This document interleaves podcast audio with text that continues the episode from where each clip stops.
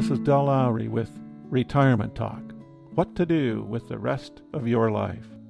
The question we want to look at in this program is When do I retire?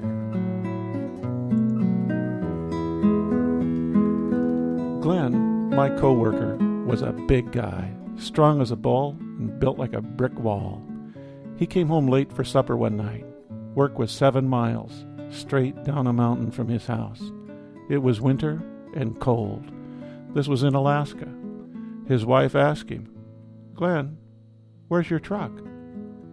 He shook his head and said that he didn't know. He'd walked home. He had left his truck in the parking lot at work. Walked home on snow and ice in the dark. Stocking cap pulled low, collar up. It's a long walk. Three months later, he was dead. He was 39 years old.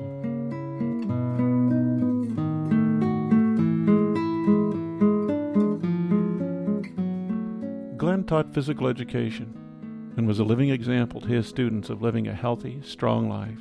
And yet, without warning, no prevention, no rhyme or reason, brain tumor. Glenn never got a chance to retire. Of course, things like this happen all the time. Lots of people put off retirement. Lots of people put off retirement until it's too late. Glenn is not the only example I could give that illustrates the unpredictable nature of life and death. Most of you could probably share a similar story. It's not that unusual. The point I want to make is that many of us live as if we don't know we are going to die. We get a job, go to work, and work until we drop in the traces. We work like we think we are going to live forever. This can be a tragic mistake. Work is the means by which we provide food, clothing, and shelter to us and our families. Most of us have to work, but, and this is a big but, but sometimes we work for other reasons. Years ago, I taught philosophy for a long time. Some might say too long, much too long. Be that as it may, I found then, and I find now, that I am always asking myself the same question What am I doing with my life? What could I be doing with my life? I think most people are this way. However, sometimes their actions put this thought in question. The unexamined life is not worth living, is a quote attributed to Socrates. Some consider this the beginning of Western philosophical inquiry. This statement of Socrates is always discussed in the opening sessions of introductory philosophy classes. When it comes to work and retirement and death, I sometimes wonder just how closely people are examining their lives. Judging by their actions, it appears that many people rarely consider what they're doing with their life.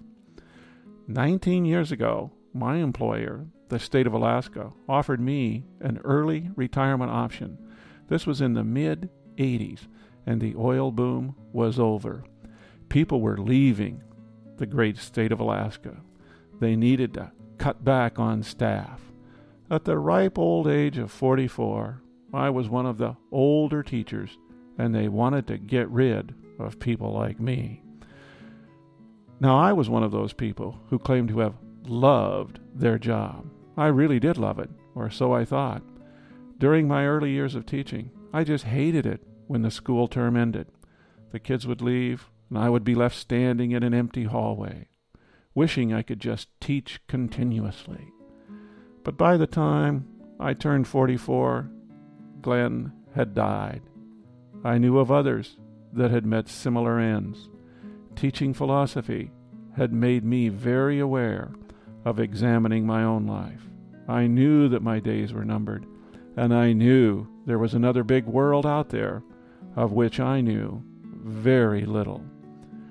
At the ripe old age of 44, I found myself with the option to experience something I had never in life experienced retirement, or as I looked at it, freedom. Now, I know a lot of people who retire and then start work at something else almost immediately. That was not what we had in mind. And I say we, meaning my wife and I, who was 41 and was also being asked to leave work or retire early. We wanted to experience something other than work. What did we do with our freedom?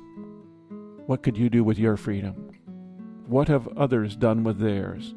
We will discuss that in our next show entitled What Now? In the meantime, sit down with pencil and paper, or computer nowadays, and make yourself a list. What more material wealth do you need or want? Draw a bottom line. Examine your own life and ask yourself if work is still for you, or if retirement is possible and something you would really like to try. Perhaps, just perhaps, now is the perfect time.